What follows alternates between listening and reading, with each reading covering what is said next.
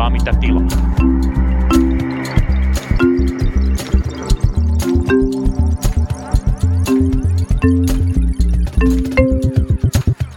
Hyvää perjantai-iltapäivää. Tervetuloa Punakulman pariin. Tervetuloa myös Lauri. Terve. Hauska nähdä. Hauska nähdä ja hauska kuulla. Hei, kuuletko muuten, siitä tuli mieleen, kuuletko se ton jumpsutuksen? Se on NATO-juna.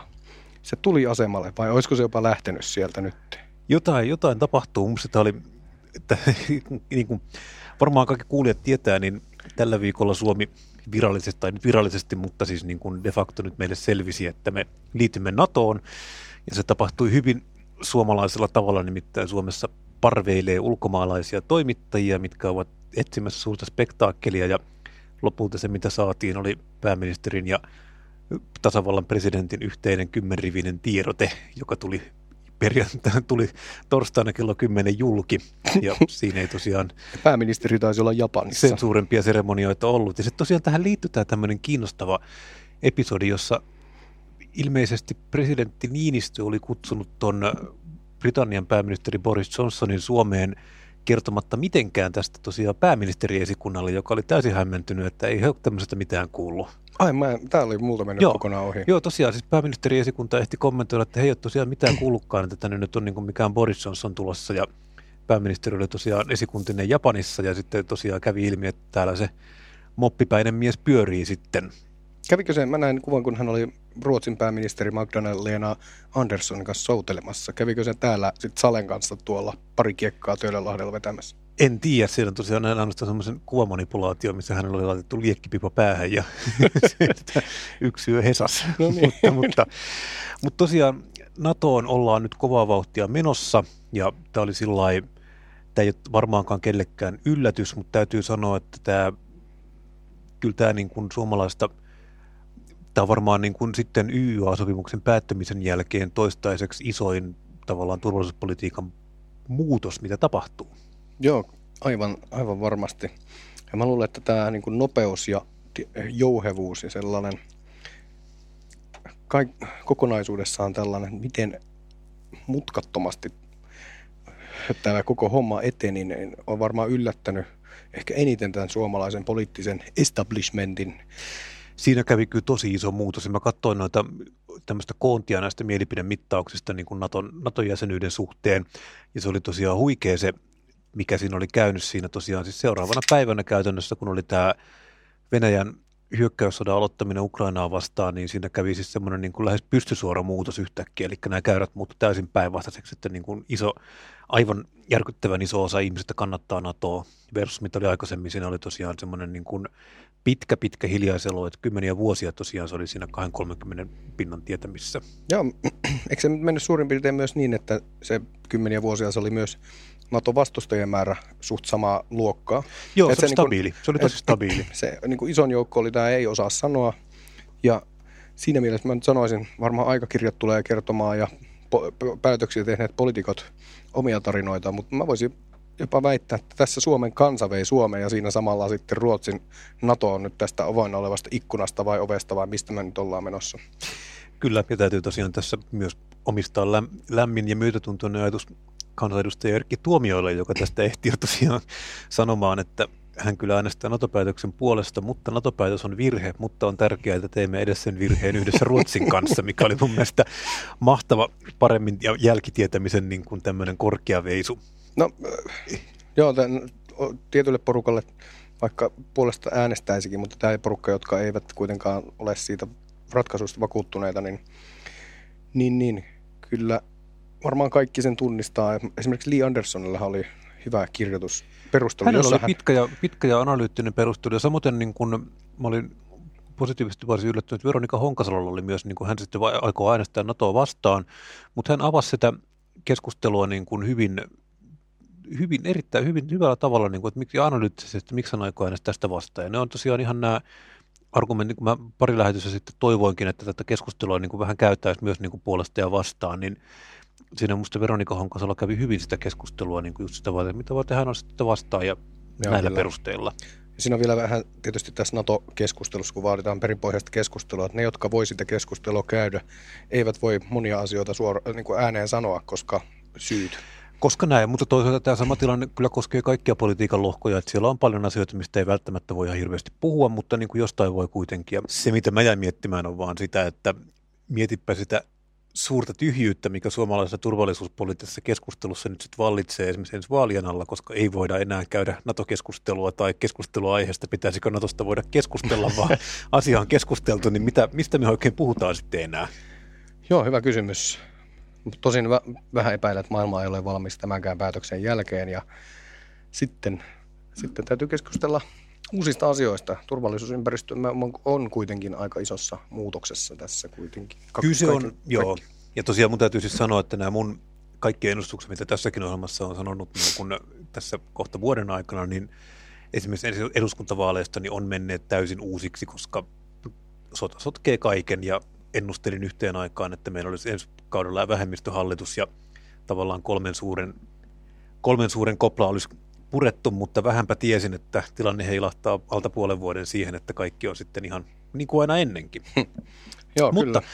puhutaanko vielä vähän asioista, jotka on niin kuin aina ennenkin, nimittäin kunta-alan lakosta?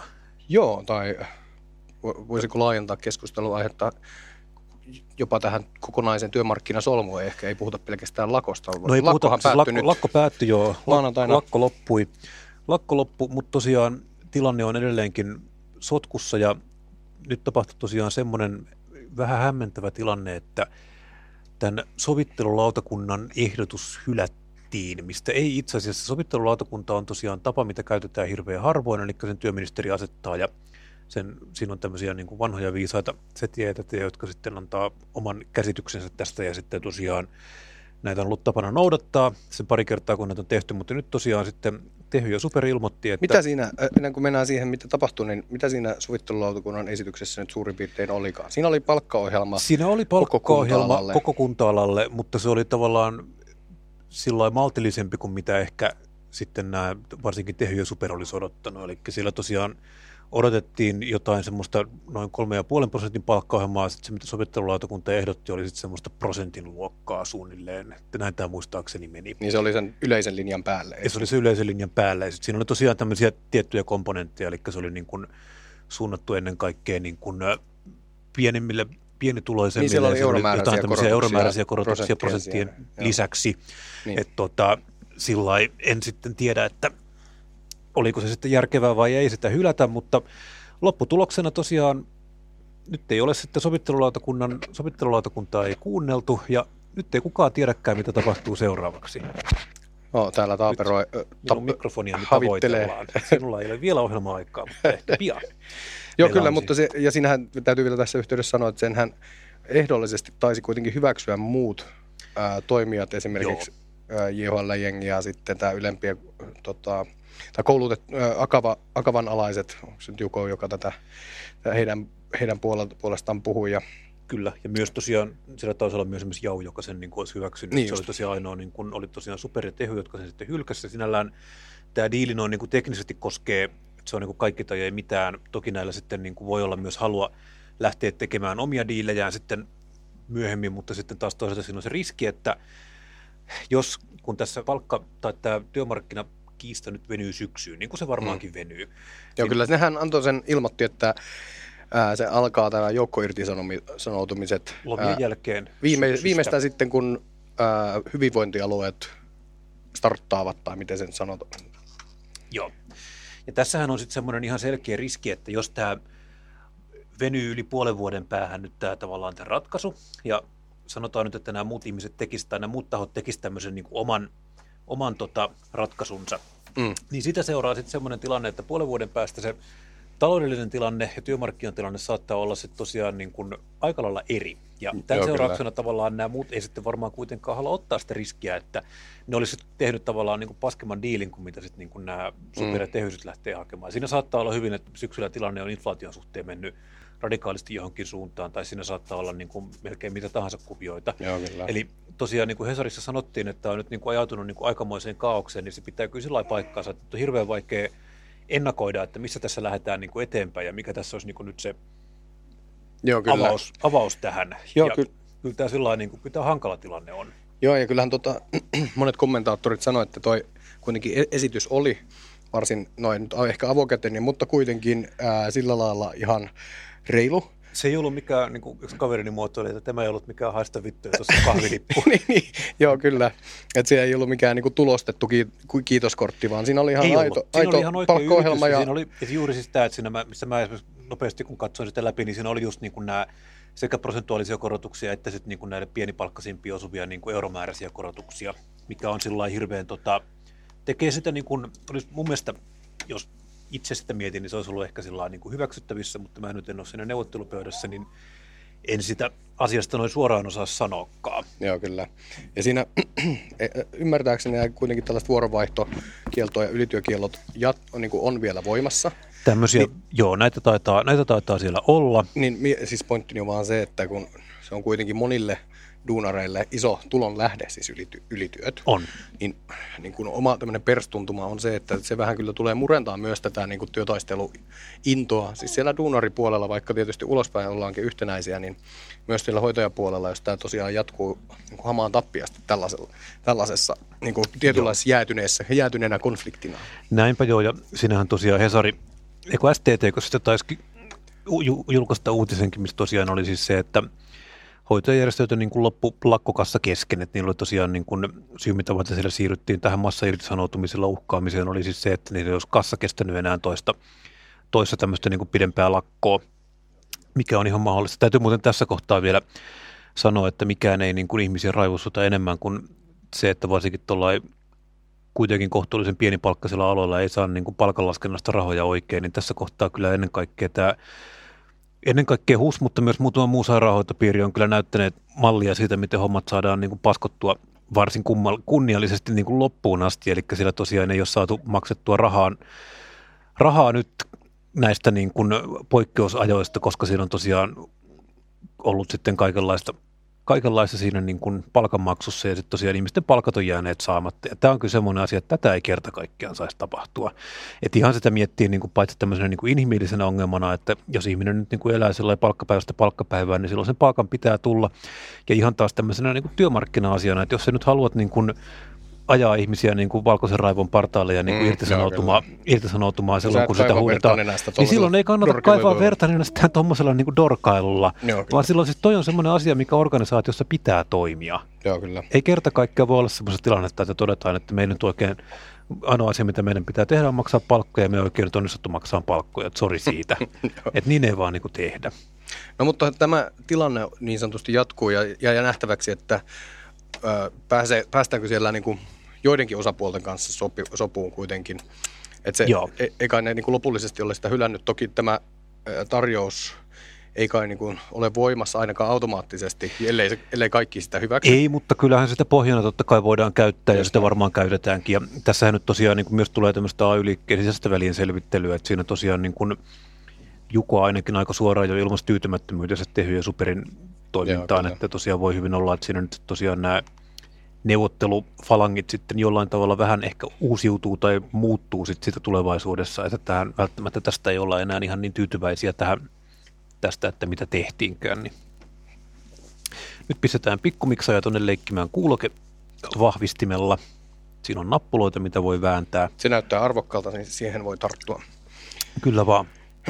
Mutta vähän tuossa jo pohdittiin inflaatiota ja sitä, miten se saattaa vaikuttaa tuleviin työmarkkinoihin, mutta inflaatio on tosiaan meidän keskuudessamme. Kyllä. Ää, asia, joka, joka oli, jonka oli pitänyt jäädä jo historiaan, onkin tosiaan täällä. Taustalla on tietysti ollut niin kuin pandemian jälkeen, kun talous on lähtenyt takaisin rullaamaan ja kysyntä noussut samalla sitten tuollaista niin perustekijöiden, kuten energian, energian hinnat ovat nousseet jo ennen Ukrainan sotaa, niin eri keskuspankit, ehkä etunenässä Yhdysvaltojen Fed, ovat todenneet, että niin kuin inflaatio huitelee tuossa jossain seitsemässä, kahdeksassa prosentissa, että silloin keskuspankki... Ja varsinkin Yhdysvalloissa se on tosi kyllä. korkealla, että se saattaa olla jo sellainen vähän, totta kai ihmisen työmarkkina-asemasta ja niin kuin monista muista liittyen, mutta se saattaa olla, juuri kuuntelin New York Timesin jutun, missä tosiaan sanottiin, että inflaatio saattaa olla 8 prosentista 12 prosenttia jopa niin vuositasolla, niin riippuen niin kuin mitä ihminen tekee. Siellä on niin kuin käytännössä tällä hetkellä täystyöllisyys myös, mikä tarkoittaa sitä, että niin kuin hyvin todennäköisesti palkat myös nousee ja sillä lailla se inflatorinen kierre on niin kuin, alkaa toteuttaa itse itseään. Ja sitten kun tähän yht, öö, lätkästään vielä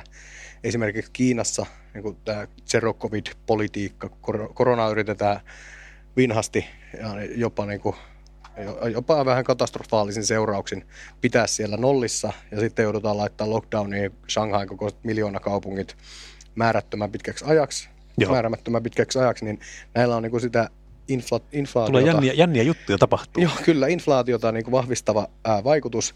Ja sen seurauksena tosiaan keskuspankit, ja e, erityisesti Yhdysvalloissa, on nyt ryhtyneet korjaaviin toimenpiteisiin, eli nostamaan ää, korkotasoa. Ja tämän seurauksena tosiaan kävi muun muassa niin, että Maria Nurdinilla kävi sillä tavalla, että hänen bitcoin-kassansa meni nollaan. näin, näin tosiaan kävi. Mä, mä en ole tiennyt, että Maria Nurdin on niin sanottu crypto bro, mutta...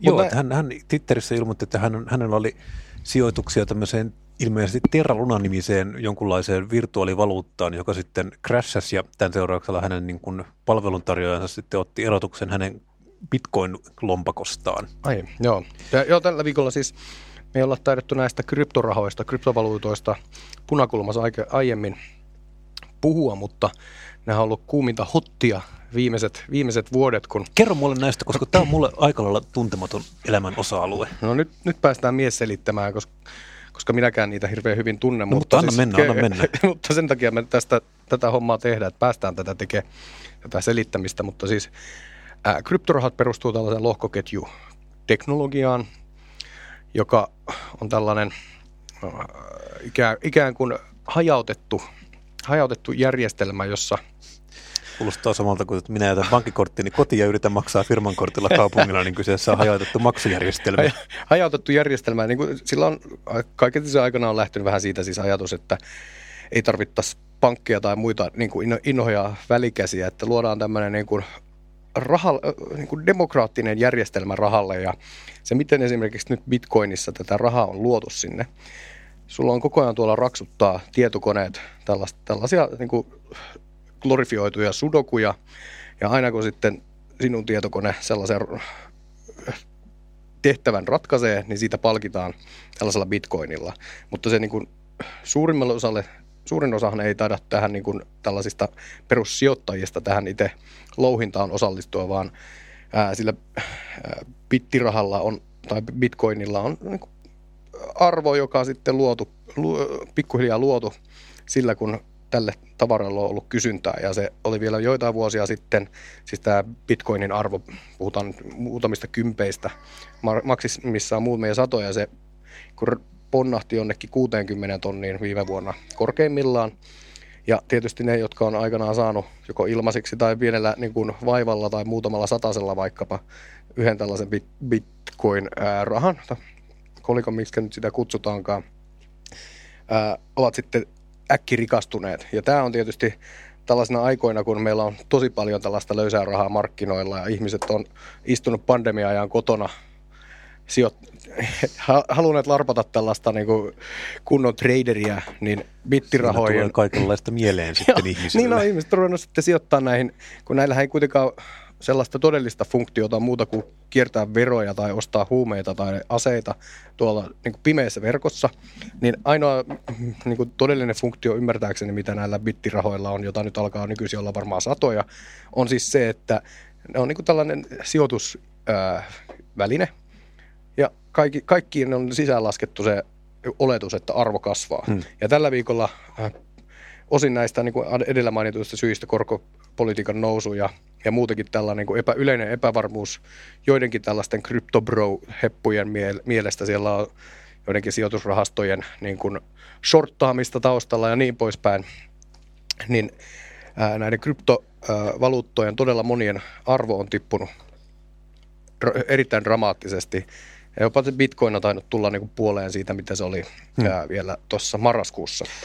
Joo, tässähän nyt näkyy sit se, että normaalisti kun meillä on niin rahaa, jos meillä on esimerkiksi euroja tai meillä on dollareita tai meillä on japanin jenejä, niin niihin on tota, ne on kaikki tämmöistä rahaa, josta joku päättää. Eli meillä on keskuspankki, joka sitten määrittää erilaisilla toimenpiteillä sit sitä vähän niitä rahamarkkinoita ja pysytään virastamaan kasvua tai yrittää nopeuttaa kasvua, voidaan nostaa tai laskea ohjauskorkoja tai voidaan painaa sitä rahaa lisää tai ostaa sitä takaisin sisään.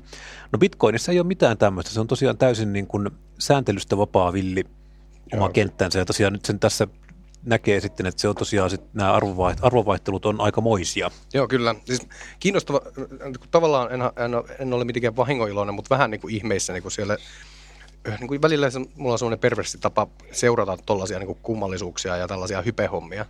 Niin siellä puhutaan, että tämä on ollut nyt joku musta joutsen hetki, kun koko niin kuin järjestelmä niin kuin keskeinen osa sitä on, että se on vähän niin kuin epävakaata, epästabiilia, Niin, että ei se tosiaan mikään musta joutseno ja myöskin tavallaan siis tämmöinen niin kuin laskumarkkina, että jossain kohtaa tullaan taantumaan, niin se ei ole suinkaan mikään musta joutsen, vaan se on ihan semmoinen rahamarkkinoiden laki, että se mikä menee ylös, niin kyllä se jossain kohtaa tulee alaskin. Joo, kyllä. Eli se on kiinnostavaa, jos tavallaan on ihmisillä ollut semmoinen käsitys, että nyt tämä sinänsä poikkeuksellisen pitkäaikainen nousukausi onkin yhtäkkiä niin kuin sillä tavalla muuttunut niin tota, oletusarvoiseksi, että sitten kun me ollaan ihan normaalissa laskusuhtanteessa, niin sekin tuntuu sitten niin kuin mustalta joutsenelta. Joo, kyllä. Siis tällaisena niin kuin yhteiskunnallisena ilmiönä pidän sitä, niin kuin, tai tämä on nyt tällainen hyvin varovainen ennustus, mutta, mutta jos arabikevät lähti siitä, että tuolla oli iso joukko nuoria vihaisia miehiä lähinnä sen takia, kun niillä, niillä ei ollut töitä ja eikä sitä kautta sitten esimerkiksi perhettä, jotka yleensä tällaisia nuoria vihaisia miehiä vähän rauhoittaa. Ja siinähän niin kuin yhtään kun lätkästään se, että peruselintarvikkeiden ja tuollaisten niin ruoan ja polttoaineiden hinta nousee, niin sitten ihmisiä rupeaa ärsyttää, että ei saa edes niin kuin peruselämä vaikeutuu liikaa. Hmm. Niin mä väitän, että tällä voi olla, mä en tiedä, tämä tulee täysin niin kuin Stetsonista tämä arvaus, mutta näihin bittirahoihin sijoittaa näitä niin kuin 90 prosenttia niistä on 20-40-vuotiaita miehiä. Et jos, jos on, niin kuin, mä en tiedä kuinka yleinen tämä niin kuin sijoituskohde on, mutta että jos käy niin, että iso joukko porukkaa, jotka on sinne jollain vi, pikavipeillä laittanut rahaa, menettää omaisuutensa ja jossain määrin jopa niin kuin luottotiedot menee ja niin poispäin. Ja tulee sellainen tietynlainen katkeruuspommi. En tiedä ketä kohtaa, mutta tässä tulee taas tällainen uusi niin kuin poliittinen elementti, että kuka, kuka rupeaa vaatimaan t- näitä niin rytösherroja kiinni. Ei välttämättä on, Suomessa. On, on, Ja siis ylipäätään niin kuin tota, tästä oli justiin, justiin luin, luin arvion siitä, että miten tosiaan tämä inflaation nopea kasvu itse asiassa vaikuttaa – jännittävillä tavoilla Yhdysvaltoihin, koska siellähän on esimerkiksi tämmöinen iso ongelma ollut siis siitä, että yhdysvaltalaiset opintolainat on täysin käsittämättömän kokoisia mm. ja ne on sellainen niin kuin huomattavan iso taloutta niin kuin hankaloittava osa-alue. No nyt siinä kuitenkin sitten Bidenin hallitus on niin tehnyt jo pitkään tämmöisiä niin kuin vuosittaisia päätöksiä, että tänä vuonna opintolainoja ei tarvitse maksaa. Niin se on tämän koronan... Ää, joo, ja nyt näitä on pakko, näitä on tavallaan vähän niin kuin pakko jatkaa myös koronan jälkeen, koska niin kuin se, tavallaan se sokkitaloudelle sitä, että yhtäkkiä ihmisten pitäisi ruveta maksaa opintolainoja on ihan liian iso. Mm. Ja yhtäkkiä meillä on nyt tavallaan sitten samaan aikaan tosiaan inflaatio, mikä tarkoittaa sitä, että niin kuin tämmöiset niin kuin suorittavan työn duunarit pystyy kilpailuttamaan ihan toisella tavalla niin kuin näitä työnantajia keskenään. Ja sitten meillä on yhtäkkiä myös tilanne, missä tosiaan ihmiset tienaa, toki siis elinkustannuksetkin on vähän isommat, mutta ihmiset tienaa paljon enemmän. Että tämä tavallaan niin kuin vaikuttaa jännittävällä tavalla tähän niin kuin talouden dynamiikkaan just sillä tavalla, että siinä on nyt tämä nyt työmarkkinoille tuleva sukupolvi on itse asiassa paljon paljon paremmassa asemassa kuin sitten taas tavallaan semmoiset niin 35-40-vuotiaat, mitkä on tullut 10 vuotta sitten suunnilleen työmarkkinoille, jolloin tilanne oli huomattavasti paljon hankalampi. Mm, joo, kyllä. Ja tällä on sitten niin kuin jännittäviä, kukaan ei oikein osaa sanoa vielä, että millaisia vaikutuksia, mutta var, varmasti niin kuin erittäin jännittäviä vaikutuksia tähän. Ei, niin kuin... me, me ollaan tätä niin kuin väliinputoajaa kastia sitten sun No kanssa. tässä mielessä Joo, ja varsinkin jos me oltaisiin Yhdysvalloissa, niin me oltaisiin niin kuin väliinputoajakastia. Itsehän on tosiaan koulutukselta niin musiikin maisteri, mikä tarkoittaa, että koulutukseni hintaa vain vähän vähemmän kuin hävittäjälentäjällä, mutta itse olen onneksi pistänyt sen veronmaksajien piikkiin ja opintolainaa jäi lähinnä niin kuin erilaisiin niin kuin viiniin lauluun matkustamiseen käytettynä nykyään joitain tonneja nykyään enää jäljellä. Mm. Jos olisin tehnyt tutkinnon Yhdysvalloissa, niin sitä velkaa olisi varmaan niin kuin useampi Sata tonnia. Useampi sata tonnia ainakin vielä. Joo. Mutta tosiaan niin tää on niin kun, näillä on jännittäviä nämä dynaamiset vaikutukset, just sit se, että miten se vaikuttaa eläkeläisiin eri tavalla. Mm. Ja Yhdysvalloissa varsinkin se, että miten se vaikuttaa sit siellä niin kun asuntomarkkinoiden kautta. koska siellä tavallaan ne on taas sit niin kuin ihan toisella tavalla vielä tärkeämmät kuin Suomessa. Ja siinä on sitten se, että jos sulla on niin kuin asuntolaina, mikä on niin kuin tavallaan niin kuin kiinteissä dollareissa, niin sehän tällä hetkellä inflaatio sit syö sitä pois koko ajan. Joo, kyllä. Ja tota, tämä on niin kuin, no nämä on hankalia asioita ja tämä, on niin kuin, tämä saattaa muuttaa nopeastikin sitä dynamiikkaa. Kyllä. Ja täytyy vielä sanoa tuosta, kun mainitsit arabikevään, niin yksi asia, mistä, mitä itse pitäisin silmällä on se, että millä tavalla toi, mitä tapahtuu, tapahtuu Lähi-idässä, koska Ukraina, jo- jo- jossa on tosiaan sota, joka ei tänä vuonna varmaan erityisesti vie leipäviljaa ollenkaan, ollut kuitenkin iso viljan viejä, varsinkin juuri esimerkiksi Egyptiin tai lähi maihin, missä tosiaan mm. tämä ollut jo aikaisemmin polttava poliittinen kysymys, tämä leivän ja elintarvikkeiden hinta, niin nyt varsinkin sitä tulee sitten niin kuin erittäin niin kuin tämmöinen kuuma kysymys, mitä tapahtuu. totta. No siis hyvänä esimerkkinä siis Sri Lanka.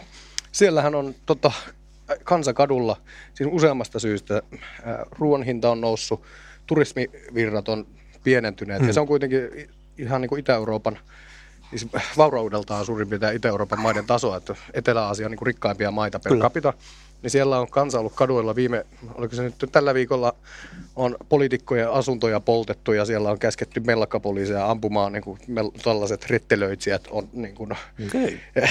kadulle.